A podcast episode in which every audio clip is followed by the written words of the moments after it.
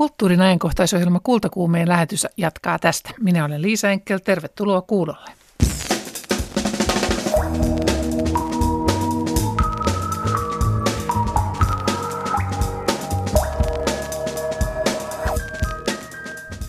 Kultakuumeessa vieraana tänään on muotitaiteilija Jukka Rintala. Didriksenin taidemuseossa avautuu loppuviikosta retrospektiivinen näyttely, joka mielenkiintoisella tavalla keskustelee museon taidekokeilman kanssa. Miten siitä jatkan Jukka Rintalan kanssa aivan kohta. Mäntän kuvateoiden viikot avautuvat myös loppuviikosta ja siellä taiteilijat keskittyvät kesään. Näyttelyn kuraattori, kuvataiteilija Pirjetta Brander on studiossa Tampereella noin puoli neljä aikaan. Ja Suomellinen kesäteatterissa vieraillaan lähetyksen lopuksi. Siellä muuten nähdään tänä kesänä ryhmäteatterin tulkinta Aleksis Kiven seitsemästä veljeksestä, jonka ohjaa Kari Heiskanen.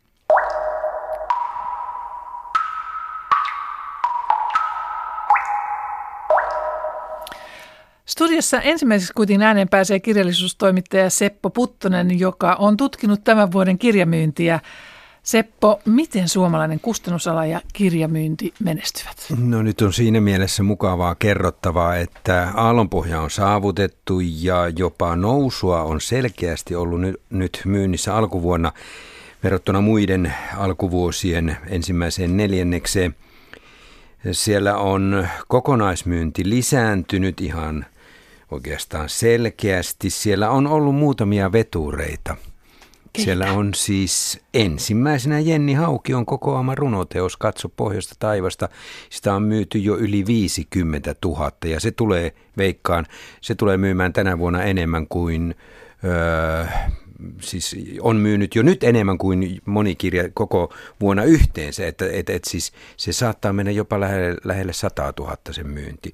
Ja sitten siellä on Viikilän, Jukka Viikilän Finlandia palkittu teos on edelleen myynyt hyvin, Eve Hietamiehen Hammaskeiju on siellä mm, kolmanneksi myydyin, Seppo Jokisen Dekkari vakaasti harkiten on siellä kesädekkariksi noussut aivan selkeästi. Enni Mustonen on siellä ja sitten sitten Miki Liukkosen paksu kirja O tai nolla, miten sen ympyrä, miten sen sanoo, niin se on siellä keikkumassa myyntilistojen kärkipaikkeilla myös. Hämmästyttävää, kun ollaan tavallaan huolissaan myöskin tästä, että lukeminen vähenee ja kirjat eivät kiinnosta, niin nämä tilastot kertovat sitten hieman toista. Toivottavasti se menee nyt siihen suuntaan tämä tämä ilmiö, että se, se myös vaikuttaa lukemisen määrään. Tässä on kuitenkin muutamia muitakin mielenkiintoisia ilmiöitä sitten näiden lukujen sisällä, kun niitä on vuosia seurannut ja penkonut ja eritellyt, niin, niin tuota, nyt on ensimmäisen kerran se, että, että sähkökirjat ovat nousseet selkeästi. Sitähän on odotettu pitkään, että miten sähkökirja Suomessa oikein menestyy. Ne nimikemäärät on ollut pieniä, kasvuprosentit isoja, mutta nyt näyttää siltä, että selvästi ladattavia äänikirjojen myynti on kasvanut jopa arvoltaan yli 200 prosenttia edellisvuodesta. Ja sitten sähkökirjojenkin myynnin kasvu oli 16 prossaa ja kun lasketaan nämä kaikki sähköiset julkaisut, siis äänikirjat, ladattavat, myydyt sähkökirjat, niin se on sentään yli 40 prossaa ollut se kasvu alkuvuonna edellisvuoteen verrattuna. Ja se on ollut niin, arvoltaan niin jo merkittävää, että se painetun kirjan pienen notkahduksen on ö, nostanut niin kuin plussan puolelle. Että se, se arvo alkaa olla jo sen verran iso. Että sähkökirjat eivät uhkaa perinteistä painettua Ei, ei ne uhkaa. Kyllä mä uskon, että ne tukee toisiaan. Ja sitten näissä äänikirjoissa on vielä aika jännä maailmailmiö se, että, että kun mä tutkin vähän noita lukuja tuolta Amerikasta, joka on kuitenkin äänikirjoissa suurin markkina-alue, niin jos otetaan vuoden 16, 2016 luvut, niin siellä kasvua oli yli 30 prossaa. Eli ihmiset kuuntelee kirjoja ja se on selvästi noussut ilmiöksi. Ja Suomessa kun tuli nyt tänä keväänä Marko Kilven Undertaker dekkarisarja ensimmäinen osa, niin se humahti heti valtavan kuunnelluksi, että se, se, sekin löysi yleisönsä täällä Suomessa.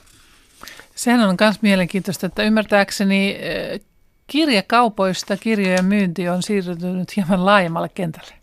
Siellä on jakeluteissa on tullut myös aika selvä muutos. Marketit on lisännyt kirjan nimikemäärää, kasvattaneet myyntiään.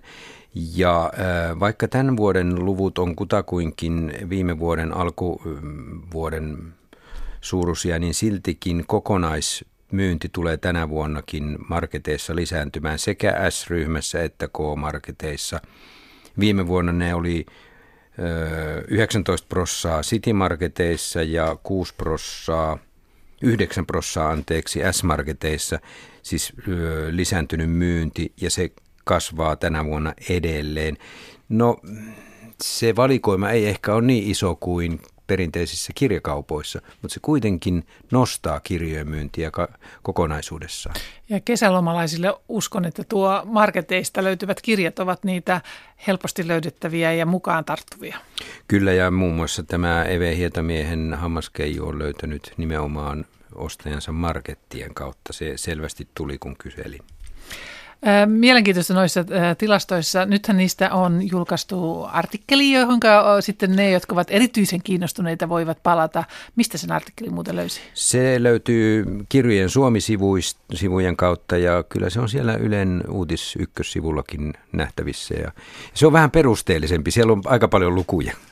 Ja noista luvuista puheen ollen, niin mikä mielenkiintoista Suomessa on, että luvusta ei oikein pääse, saa tolkkua, kun niitä on niin monta tahoa, jotka tilastoi, ja tilastointi on hieman ongelmasta, kun ymmärtääkseni ää, kenellä on sitten oikeastaan faktat, kun kustannusyhdistyksellä ja kirjakauppaliitolla, ja sitten on Fennika tiedo, ää, tiedostojärjestelmässä on tietoja, ja sitten tilastokeskuksella. Kenenkä no, tietoja pitää uskoa ja faktoja? No, jos käyttäisi kirjan nimimuutosta, niin tässä on tämmöinen lukujen sietämätön sekaavuus, että, että siis Kustannusyhdistys ilmoittaa vaan ne luvut, mitkä ovat eri kustantamoista lähteneet jälleenmyyjille, mutta kirjakaupat laskevat kuinka paljon ostajat vievät kirjoja kotiin ja nämä ei ole samoja lukuja ollenkaan. Ne eivät täsmää. Ne Vielä. mittaavat vähän erilaisia asioita. Ja sitten Fennika, jonka mainitsit, niin, niin sinne kirjautuvat kaikki kirjat, jotka Suomessa painetaan. Ja paljonko niitä painetaan? Oi, nyt kysyit vaikean.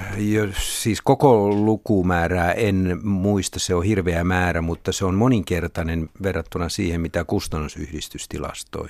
Ja artikkelista voi löytyä lisää. Kiitos Seppo. Ne ovat siellä, kyllä.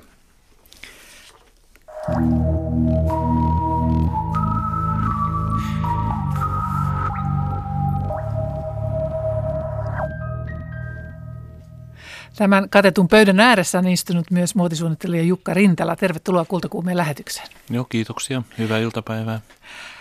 Tänä iltana, ei kun tänä kesänä, on useammalla paikkakunnalla sinulla näyttely.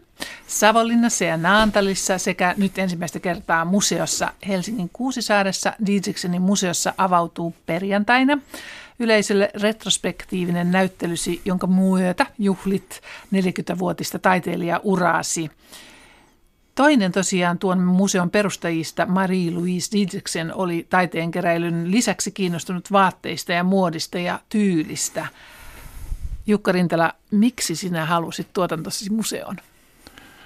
No oikeastaan tässä on käynyt niin, että ää, Maria Dietrichsen soitti minulle viime syksynä ja ää, tiedusteli sellaista asiaa, että voisi, ää, voisi, voisivatko he saada upean näyttelyn sinne museoon ja mulla oli jo varattuna tietenkin niin kuin tähän kesään nämä vakiopaikat Savonlinna ja Naantali, jossa sitten esittäydymme myös, mutta tietenkin mä innostuin siitä mun työryhmän kanssa ja Matti Vaskelaisen kanssa kyllä tästä ajatuksesta, että, e, että voisi saada tänne museoon upeasti maalaukset sekä puvut keskustelemaan keskenään.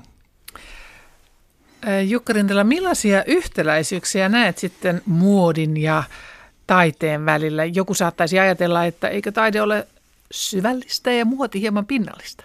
No mä olen oikeastaan, mä olen valmistunut vuonna 1976 taideteollisesta korkeakoulusta ja silloin aikoinaan jo mä opiskeluaikana koko ajan, mulla oli paljon taideaineita. Mä perehdyin siihen tekniikkaan ja siihen osaamiseen ja tavallaan siihen äh, historiaan myöskin. Ja sitten tietenkin silloin 70-luvulla oli, oli tota, Silloin oli Suomessa voimakas vaateteollisuus. Mä aloitin, pääsin suoraan töihin sitten syksyllä ensimmäinen päivä yhdeksättä aloitin, aloitin työt tuolla Friitalan, Friitalassa Ulvilassa, joka oli hyvin kansainvälinen yritys silloin siihen aikaan. Ja sieltä sitten eri, eri asioita polveillen tehden myöskin sitten siirtyen freelanceriksi vuonna 80 tai 4 80-luvun alussa ja, ja sitten ensimmäinen mun näyttely oli silloin vuonna 84. Et siitä lähtien mä oon yhdistänyt sekä pukuja että maalauksia ja nyt se tietyllä tavalla kristallisoituu sitten tässä Dietrichsenin näyttelyssä nämä nämä hienot asiat ja tavallaan tietenkin sit saavat niin kuin erilaisen arvon ja myöskin sitten kun ne on museossa, niin niihin tulee semmoinen tietty lisäarvo ja pyhyys tavallaan semmoinen, semmoinen niin kuin asia, että ne on niin kuin erilaisia kuin sitten niin kuin ihmisten päällä, joille he on luotu. Niin kävit tosiaan siellä Didriksenin taidekokoelmien parissa, niin miten sinne sitten niin tota, löysin, tai millä kriteereillä lähdit katsomaan niitä taideteoksia? No oikeastaan aika helposti oman intuition kautta. Että ihan tietenkin sitä, että toki mä tunnen ne monet niistä taiteilijoista, tiedän heidän, heidän tuotantoaan, töitään, mitä siellä oli. Ja sieltä löytyi mun mielestäni todella, todella upeita, kauniita töitä. Ja ne on sinne aseteltu osa niistä sinne tänne aina tukemaan niin kuin, ja keskustelemaan näiden tuotteiden ja sitten maalausten kanssa ja siihen tunnelmaan sopivaan, sopivasti. Että et kyllä se hieno osaaminen on sitten aina, että se ajaton, ajaton asia ja, ja oma, oma suunta, niin se pysyy. Ja se on hieno olla, olla myöskin niin kuin esimerkiksi Salvador Dalin ja, ja vieressä siellä omalla työllään. Tässä kun tulit tänne, niin tässä nuuhkin melkein uunituoretta kirjaa, joka huomenna äh, on virallinen julkaisu. Ja siinä äh, on hyvin erilaisia ja monenlaisia äh, näkökulmia. Sami Sykkö on, on ollut päätoimittajana tässä tuotannossa, niin, niin tuon kirjan pohjalta ja elämäsi pohjalta kysyn, että, että miten muodista tulee taidetta? No sen varmaankin voi niin joku muu määritellä ja sehän on Suomessa ollut hyvin semmoinen, semmoinen asia, asia, että ä, suomalainen luonne on ehkä sellainen, että jos on kaunis, niin se ei ole niin kuin sallittavaa, vaan pitää olla mieluummin ruma, että se jotenkin, jotenkin niin kuin on ihan aivan erilainen käsitys kuin esimerkiksi Italiassa ja Ranskassa. Ja Etelä-Euroopassa on oikeastaan päinvastainen ajatus. Ja tavallaan myöskin siitä, että sen, sen piirtämisen, maalaamisen, sen viivan jalous tietenkin sitten on osa sitä kauneutta, mikä sitten niin kuin piirtyy niihin. On myös ne samat mittasuhteet, ne kultainen leikkaus on sama, sama asia, on siellä puvuissa ja erilaisissa asioissa ja sitten niin kuin koko koko jutussa ja myös siinä harmoniassa, että se on niin semmoinen tärkeä asia. Onko tuo Italia ja Espanja, tuo Etelä-Eurooppa ollut pitkälti sinun inspiraatiosi lähdettä, jos ajatellaan muotia ja muotiluomuksesi? No oikeastaan niin kuin hyvin erilaiset asiat, että ihan niin kuin tämmöinen kulttuuri ja ää, musiikki, kaikki tämmöiset asiat on niin kuin hyvin inspiroivia. Että mä, on, mä olen tässä ihan kyllä niin kuin vuosien varrella ollut hyvin monissa asioissa mukana ja tehnyt teatteria ja sitten niin kuin taas ollut teollisuudessa ja sitten taas hyvin niin kuin eri, eri aika moni-ilmeisesti ja monisärmäisesti tätä asiaa ja sitten työskennellyt eri yritysten kanssa hyvin pitkiä jaksoja. Se näkyy tietysti siellä sitten taas tavallaan semmoisessa, että kun pystytään niin kuin, pystyy niin kuin tuotteistamaan, tuotteistamaan sen, sen tota, sen oman osaamisen, saat pystyy myös tekemään tuotteita siitä, että se on niin aika tärkeä asia. Millainen taide sinua sitten itseäsi inspiroi? Puhuit tuosta Salvador Dalista. No hän oikeastaan se on semmoinen, niin että kun mä sen vuoksi mainitsin, kun ihmiset tuntee heti, heti sen, että siellä on monia, monia muita tietenkin sitten siinä, siinä myöskin.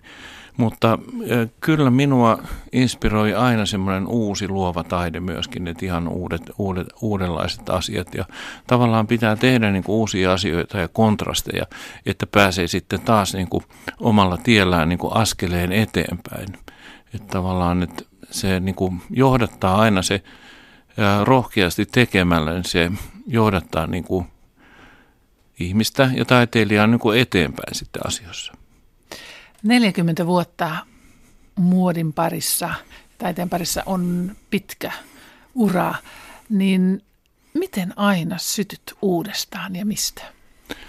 No oikeastaan mun täytyy sanoa, että kun se on tämä aika, tietysti on niin pitkä, pitkä aika, 40 vuotta ollut ja se on todella niin kuin sillä tavalla – sillä tavalla pitkä aika, että mä oon sieltä ihan niin kuin vuodesta 76 ollut joka ainut päivä työelämässä, että mä oon ollut niin kuin, tavallaan niin kuin työllistänyt itseni niin kuin erilaisilla asioilla ja tavallaan eri yritysten ja eri oman tekemisen kautta koko ajan. Että ei oikeastaan ollut sellaisia välivuosia. Että kyllä sitten niin kuin se, ja sitten täytyy sanoa semmoinen, että mä en ole niin kuin yhtenäkään päivänä ollut kyllästynyt minun työhöni. Että se on niin kuin semmoinen, jotenkin varmaan Oi, on jotain, jotain vikaan jossain. Mutta tota, sitten tietenkin on monia asioita, mikä niin kuin aina pitää voittaa ja tehdä ja on niin kuin päästä eteenpäin. On sitten eri tasolla taas. Et sinä et kuulu niihin taiteilijoihin, jonka alakulo valtaa ja työstä ei tule yhtään mitään. No kyllä, tietenkin, joo, kyllä, kyllä, kyllä on semmoisia aikoja, että, mutta silloin pitää, silloin pitää myöskin sitten – niin kuin antaa semmoiselle ajalle niin kuin jo, joitakin päiviä tai joitakin aikoja ja olla tekemättä mitään sitten. Sellaista, mikä niin kuin vaatii sitten just tämän, tämän tämmöisen luovuuden. Kyllä sitten odottaa sitten hetken. Niin tässä kirjassasi kun urallasi, niin, niin sinut on, tunnetaan hyvin erityisesti näistä iltapuvuistasi. Ja tässäkin on aivan upeita iltapukuja tässä kirjassa ja kuvia niistä, niin miksi iltapukujen suunnittelu on ollut ja on sinulle tärkeää?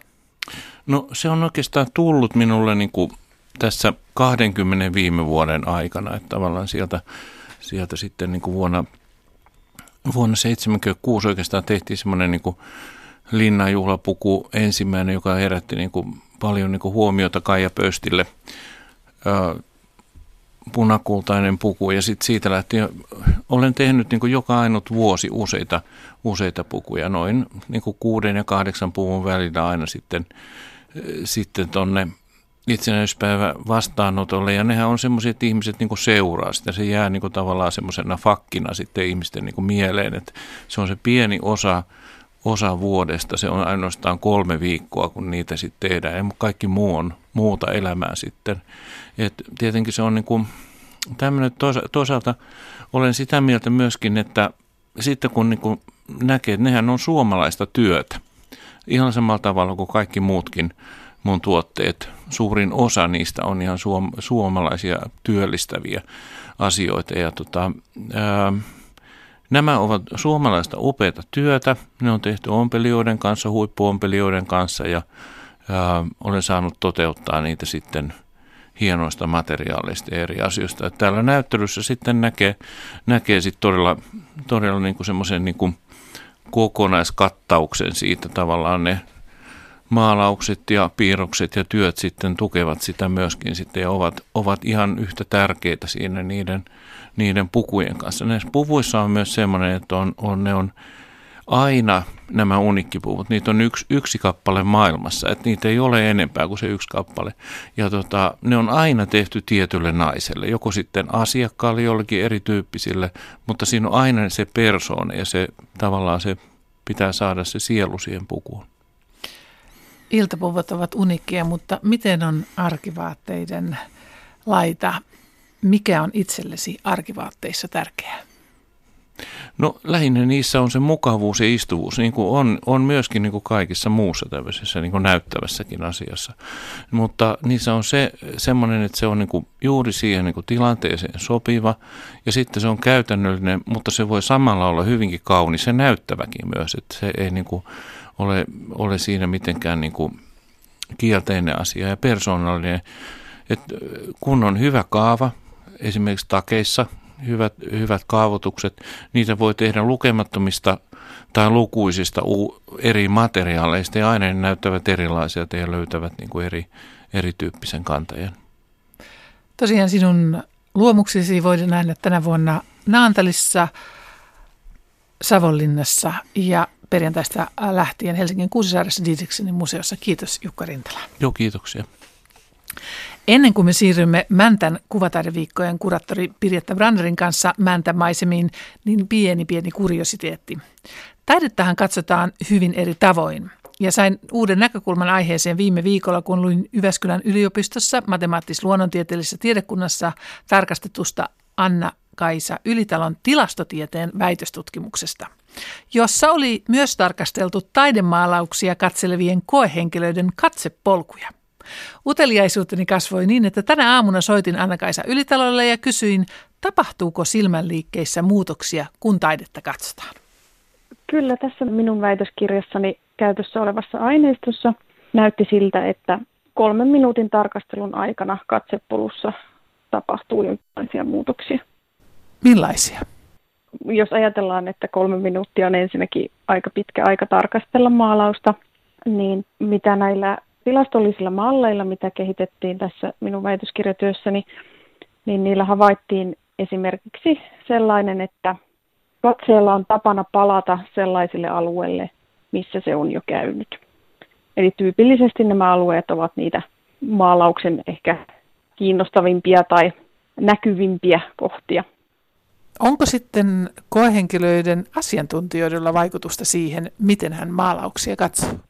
Tämä aineisto, minkä minä sain käyttöön niin tähän väitöskirjaan, koostui siis 20 koehenkilön katsepoluista. Ja nämä kaikki koehenkilöt olivat Jyväskylän yliopiston opiskelijoita ja kymmenen näistä luokiteltiin meidän tapauksessa kokeneimmiksi taideharrastajiksi, koska he joko opiskelivat taidealaa tai sitten heillä oli harrastuksena jonkinlaisia taiteita. Ja kymmenen taas luokiteltiin noviiseiksi sen perusteella, että heillä ei ollut tällaista taidealan tuntemusta. Joten tämä taidealan tuntemus jollain lailla näkyi näissä katsepoluissa. Ensinnäkin näytti siltä, että koehenkilöt katselivat kyllä ihan samoja kohtia maalauksesta, mutta heidän katselutavoissaan oli eroa esimerkiksi siinä mielessä, että nämä taidealan harrastajat, heillä oli lyhyempiä katseen pysähdyksiä, joita kutsutaan fiksaatioiksi, kun taas noviiseilla katse pysähteli huomattavasti pidemmäksi aikaa siihen maalaukseen. Näin siis sanoi Anna-Kaisa Ylitalo. Ja nyt Tampereella studiossa on Mäntän kuvataideviikkojen kuraattori Pirjetta Brander. Pirjetta, millaisia ajatuksia nämä Anna-Kaisa Ylitalon mietteet taiteen katsom- katsomisesta sinussa herättivät?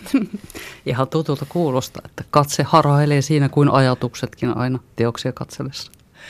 Ja sinä olet katsonut nyt harvinaisen paljon taideteoksia, koska luotsaat tänä vuonna tätä Mäntän kuvataideviikkojen näyttelyä, joka avautuu lauantaina. Ja näyttelyn tosiaan osallistuu 37 taiteilijaa ja kaksi taiteilijaryhmää. Totta. Miten nämä taiteilijat valikoituivat? No, tämä on ollut tämmöinen kaksi vuotta, lähes kaksi vuotta kestänyt saalistusmatka. Että kaksi vuotta sitten sain tämän tehtävän ja siitä lähtien olin sitten herkeämättä pohtinut kaikkia näihin taiteilijoihin ja teoksiin, omiin verkostoihin, erilaisiin lähestymistapoihin liittyviä kysymyksiä. Että tämän näyttelyn teema on kesä, mikä on minusta kesänäyttelyn teemaksi mitä sopivin. Ja sitten ryhdyin miettimään, miettimään taiteilijoita sitä kautta, että keitä ehkä kiinnostaisi oman tekemisen kautta käsitellä joitakin keskeisiä keskeisiä asioita, mitä kesään liittyy. Halusin mukaan eri tekniikalla työskenteleviä taiteilijoita, eri ikäisiä taiteilijoita, taiteilijoita eri puolilta Suomea. Sitten halusin myöskin ihan, ihan tällä tavalla tasapuolisuuden nimessä, että miehiä ja naisia on suurin piirtein yhtä monta. Kun katselin tuota listaa ja kävin tsekkaamassa hieman uteliaisuutta, niin millaista porukkaa siellä on, niin, niin siellä oli aika monta 60-luvulla syntynyt taiteilijaa, niin vaikuttiko ikävalintaan? No ehkä, ehkä painotus on siellä hieman kypsemmällä iällä, että aivan nuoria taiteilijoita ei ole mukana. Että nuoremmat taitaa olla siinä 80-luvun alkupuolella syntyneitä, mutta sitten, sitten kaikkea siitä väliltä kyllä, että varmasti siellä 60-luvulla syntyneitä on ehkä sen takia sitten painopiste osittain sen takia, että hehän ovat parhaassa luomisvireessä tällä hetkellä.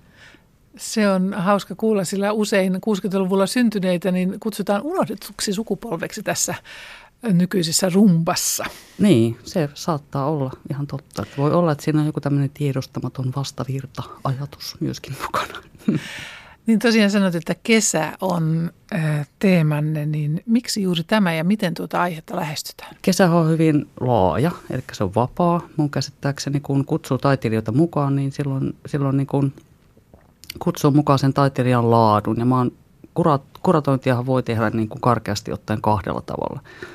Ensimmäinen ja ehkä tavallisempi on shoppailu, eli valitaan jo olemassa olevia teoksia joistakin jo olemassa olleista näyttelyistä – Mulla on ollut huomattavasti riskaabelimpi lähestymistapa, koska tätä kuratointiaikaa on myöskin ollut runsaasti, niin mä oon valinnut mukaan taiteilijat ja sitten kukin on tehnyt suurin piirtein, mitä on huvittanut tähän näyttelyyn.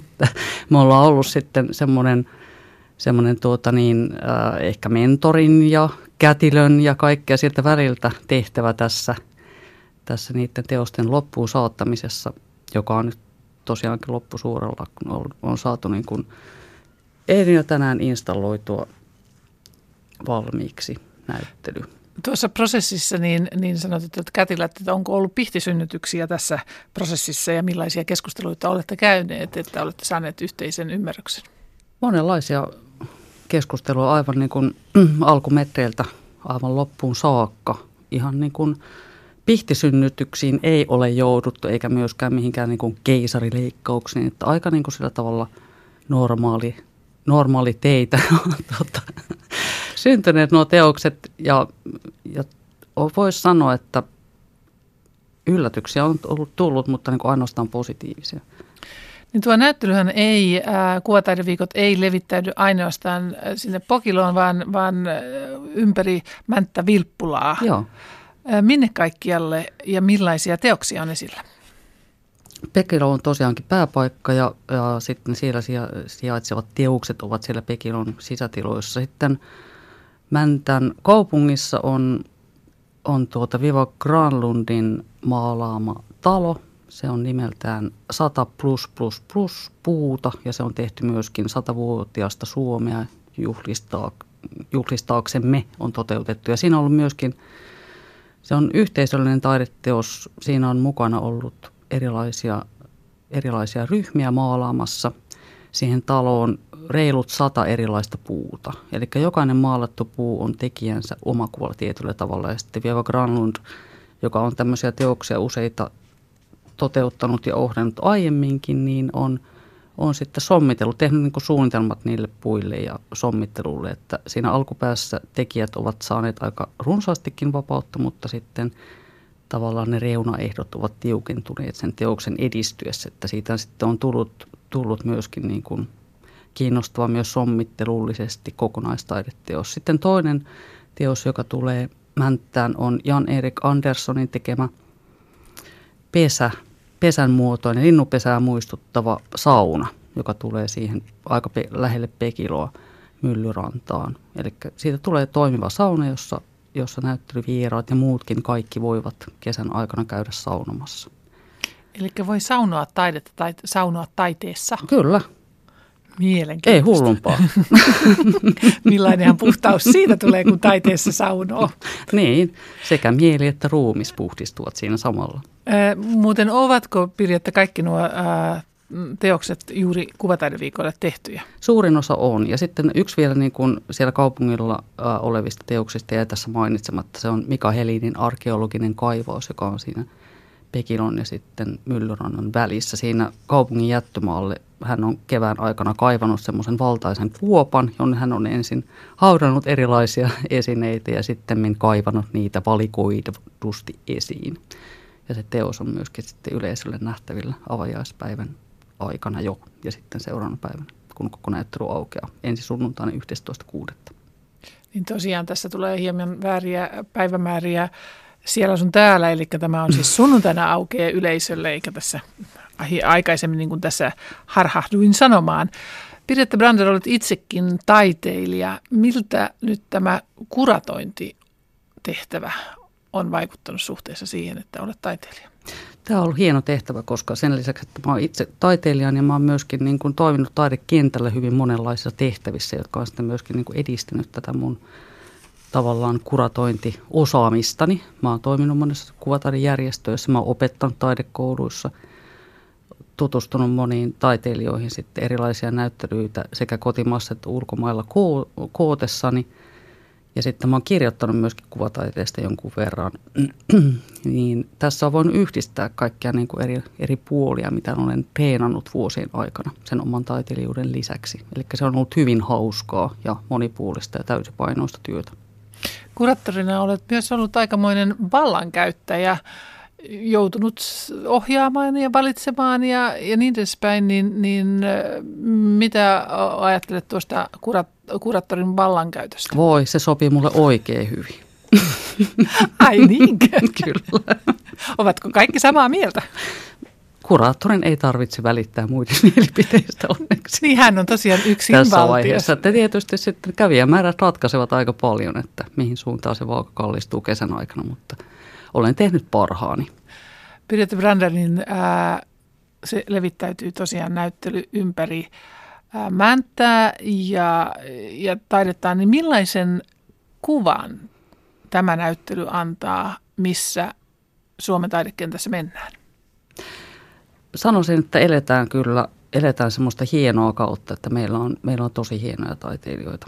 Monen ikäisiä ja monella eri tekniikalla teoksiaan toteuttavia ja, ja oikeastaan ei ole, ei ole niin mitään rajaa sillä, että mitä, mitä tai millä tavalla voidaan tehdä teoksia. Että, että tästä näyttelystä se välittyy oikein hyvin, että toisessa ääripäässä on se Mika Helinin kaivama kuoppa.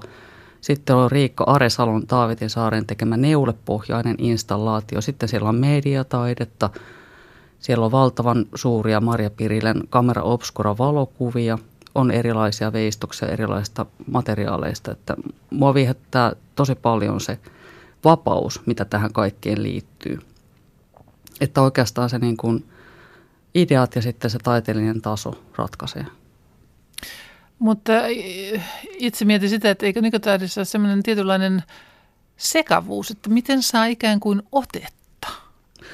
Niin, se vaatii kyllä työtä ja seuraamista, ihan aktiivista harrastamista ja se ei ole, se ei ole mitenkään yksinkertaista. Totta kai siinä niin kuin, niin kuin kaikki, kaikkiin asioihin perehtyminen vaatii opiskelua ja niin kuin sen tietämyksen lisäämistä, mutta aina voi aloittaa jostain hyvin pienestäkin. Että se tota, niin, saattaa johtaa sitten uusille ja jännittäville, ennen kokemattomille poluille. Eli taiteen katsominen vaatii harjoitusta. Kaikki asiat vaativat harjoitusta. Se ei ole välttämättä tietenkään, välttämätöntä tietenkään, mutta kyllä mä sanoisin, että se lisää sitä iloa ja huvitusta ja nautintoa, mitä kaikesta, kaikesta, niin kuin, kaikesta perehtyneisyydestä voi seurata. Niin jos ja kun haluaa tänä kesänä tulla harjoituttamaan tuota katsettaan, josta tuossa puhuttiin, ja, ja, ja kokemusmaailmaansa tällä uudella ta, nykytaiteella, mitä sillä Mäntässä on näkemistä, niin mm, millaisella asenteella kannattaa sinne tulla? Iloisella, iloisella kesämielellä tutustumaan kesänäyttelyyn. Ähm, miten itse aiot lähteä liikkeelle nyt, kun tämä suuri työ on, on tehty, niin, niin miten kesässä, mitä kesässä tapahtuu siellä Mäntässä? No tähän näyttelyyn liittyy sitten myöskin sen lisäksi, että on iso kuvataiden näyttely ja on, on isoja teoksia siellä Mäntässä kaupunkitilassa myöskin, niin liittyy sitten myöskin erilaisia tapahtumia, pieniä, on kuraattorikierroksia, on, on tulossa kesäpelipäivä esimerkiksi ja sitten meillä on elokuussa vielä kesäelokuvafestivaali yhden viikonlopun ajan. Eli runsauden sarvi on täynnä monenlaista. Kaikenlaista kesätoimintaa. Ää, Pirjetta, kuulemma pidät ongelmista. Jostain seura- katsoin, että olet ilmoittautunut hyvin rohkeasti, sanoit, että pidät ongelmista, niin millaisia ongelmia on ollut? Sanot nyt ihan reilusti vaan tosissaan. Tämän näyttelyn kokoamisessa vai niin. elämässä yleensä? No saat valita. no tämän näyttelyn kokoamisessa ne on onneksi ollut lähinnä käytännön ongelmia. Ne on aina helpompi ratkaista kuin filosofiset tai, tai tuota, niin, taiteelliset ongelmat. Että mä, oon, mä oon enemmän niin kuin tuottajan ominaisuudessa saanut ratkoa niitä, käyttäjä, niitä käytännön ongelmia, mikä on tosiaankin aina, aina huomattavasti helpompaa. Kiitos Pirjetta Brander ja Mäntän kuvataideviikot avautuvat tosiaan 11. päivä 6. ja se on koko kesän auki tuonne elokuun loppuun saakka. Ja Kiitoksia. hyvää näyttelyä. Kiitoksia paljon.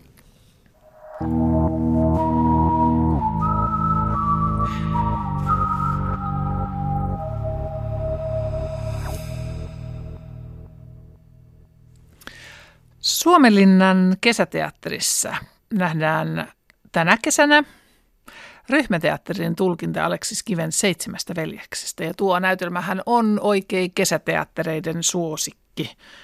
En tiedä kuinka monta versiota siitä on kesäteatterissa tehty, mutta monta. Ensi viikolla, eli kesäkuun puolivälissä, ensi iltansa saava näytelmän ohjaa Kari Heiskanen. Näytelmä on roolitettu nuorilla ammattilaisilla ja näyttelijätyön opiskelijoilla. Kultakuume kävi näytelmän harjoituksissa. Taikka sitten niin, että hitaasti käännytään katsomaan tuonne syrjäsilmälle, että mitähän toi yksi kaveri meinaa tehdä. Joo. Sinne just Eero tota tarkoittaa. Toi, toi on juuri sitä. Hän siellä keikkistelee. Joo.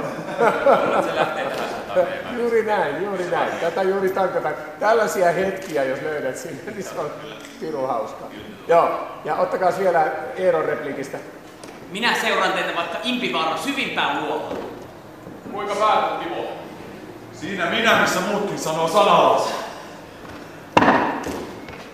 Kari Heiskanen, minkä takia, mistä lähtökohdista halusit tehdä seitsemän veljestä?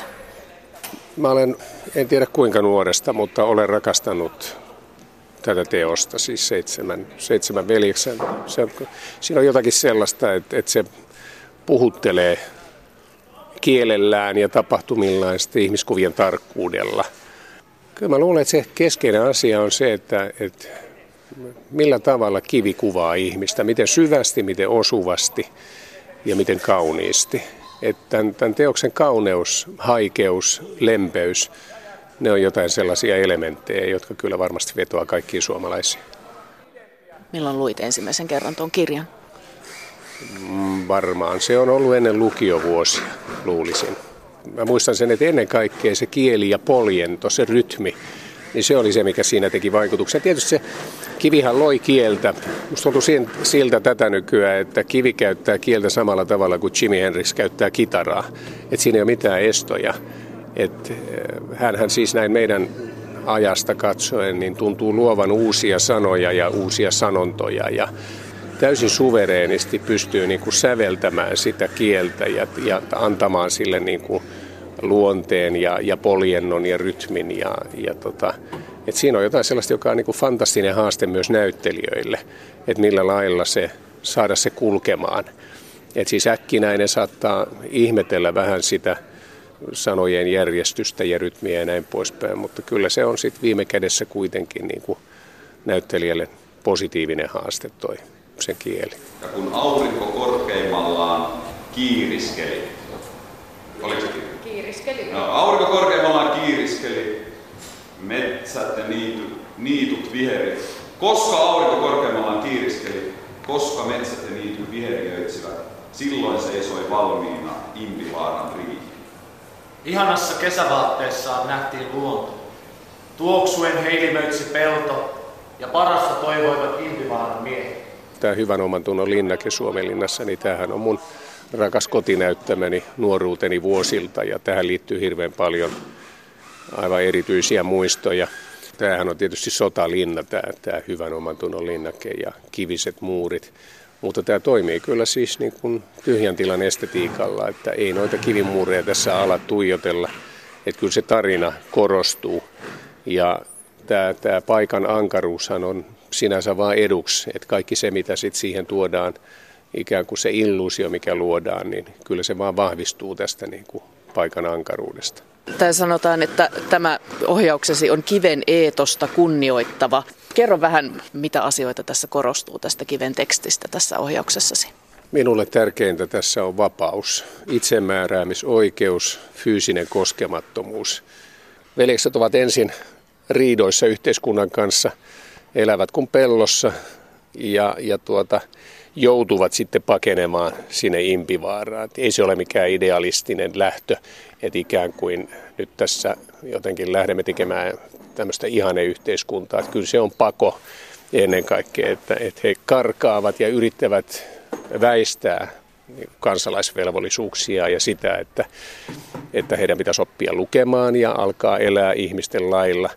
Ja korvassa joutuvat sitten tietysti niin kuin oman itsensä kanssa vastakkain ja huomaavat, että, että tuota, kyllä se yhteiskunnan kanssa sovussa eläminen on kuitenkin se ainoa tie, millä he voivat tulla, tulla ikään kuin vapaiksi miehiksi. Ja miksi tämä vapaus on sinulle tärkeä teema? Miksi ajattelet, että juuri se nousi nyt tässä siksi pääasiaksi, mitä haluat käsitellä? Koska ihmisen mahdollisuus vapaasti toteutua omana itsenään muita loukkaamatta on oikeastaan ylin arvo, mitä me inhimillisyydeltä me voimme odottaa. Näinä aikoina, kun terroriiskuja tehdään ympäri Eurooppaa, niin kyllä, kyllä tuota se, se nimenomaan se omana itsenään toteutuminen muita loukkaamatta on ihan keskeinen. Ja siis se, että kun tämä kuitenkin on myös kasvukertomus, millaisia miehiä heistä tulee. Kivihän kertoo viimeisessä luvussaan sen, että mitä heistä sitten tuli, mihin ammatteihin ja, ja minkälainen se heidän, heidän tuota aikuinen elämänsä, miten se muotoutuu. Niin tuota, kyllä se, se on ihan, ihan oleellinen teema myöskin tässä tämä omaksi itsekseen tuleminen ja, ja oman itsensä löytäminen.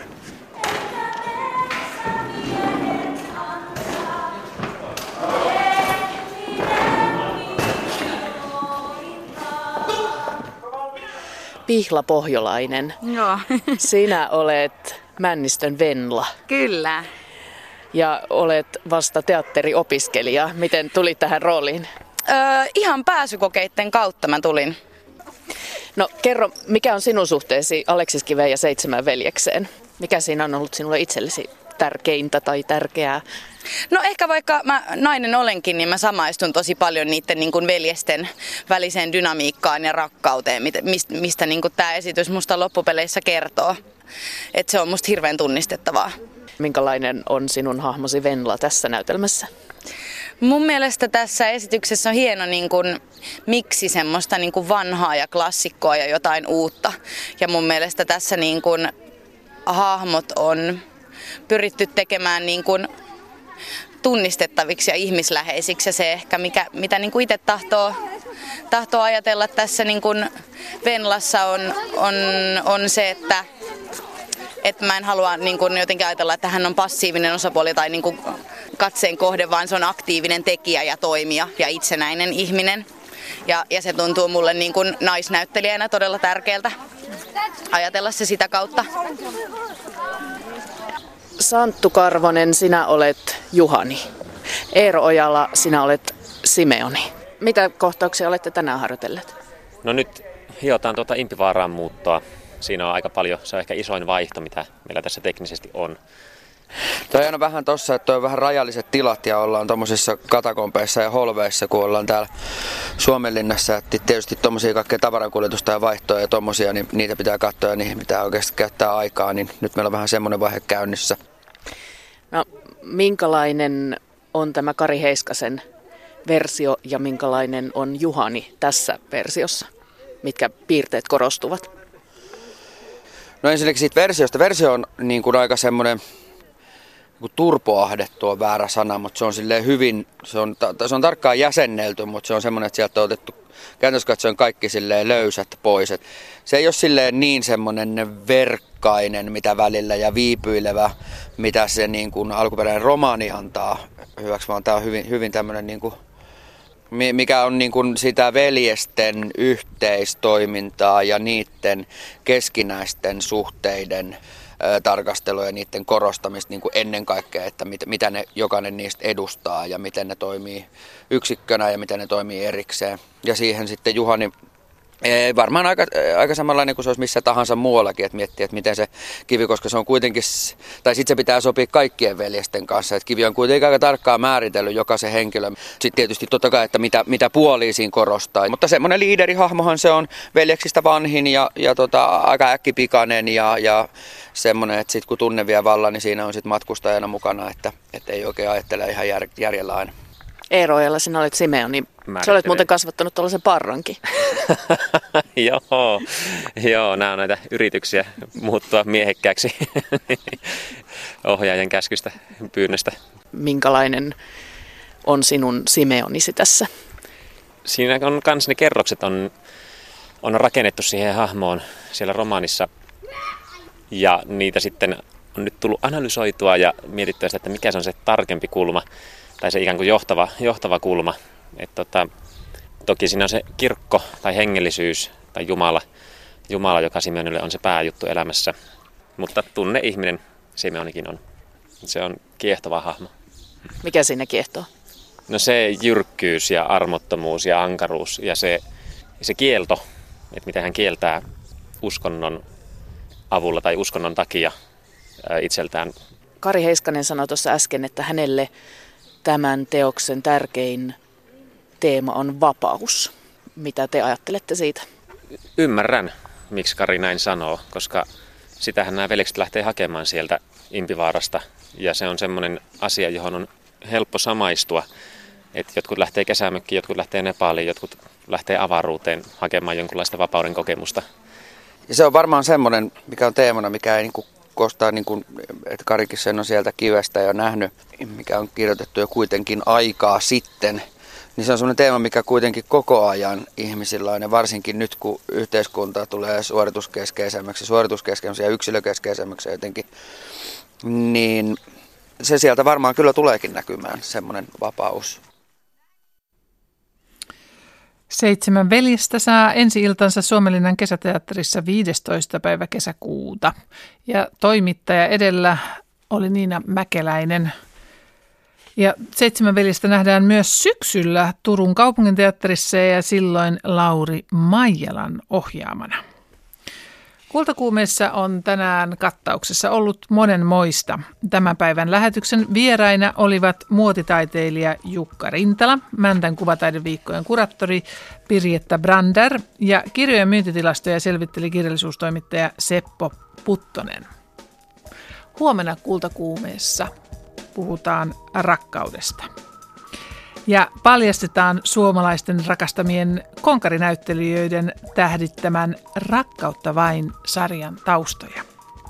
Studiossa Anna Tuluston haastateltavana on seniorikansalaisten rakkausasioihin perehtynyt seksuaaliterapeutti, elämänvalmentaja Anne Hievanen. Ja muitakin mielenkiintoisia näkökulmia on huomenna kultakuumeessa. Myöskin kuullaan, millaista musiikkia on tuo Mannerheim-oopperan musiikkisäveltäjä on silloin äänessä huomenna kultakuumeessa. Tänään kultakuumeen lähetys alkaa olla tässä. Oikein hyvää, kaunista kulttuurillia ja rakkaudellista iltapäivää.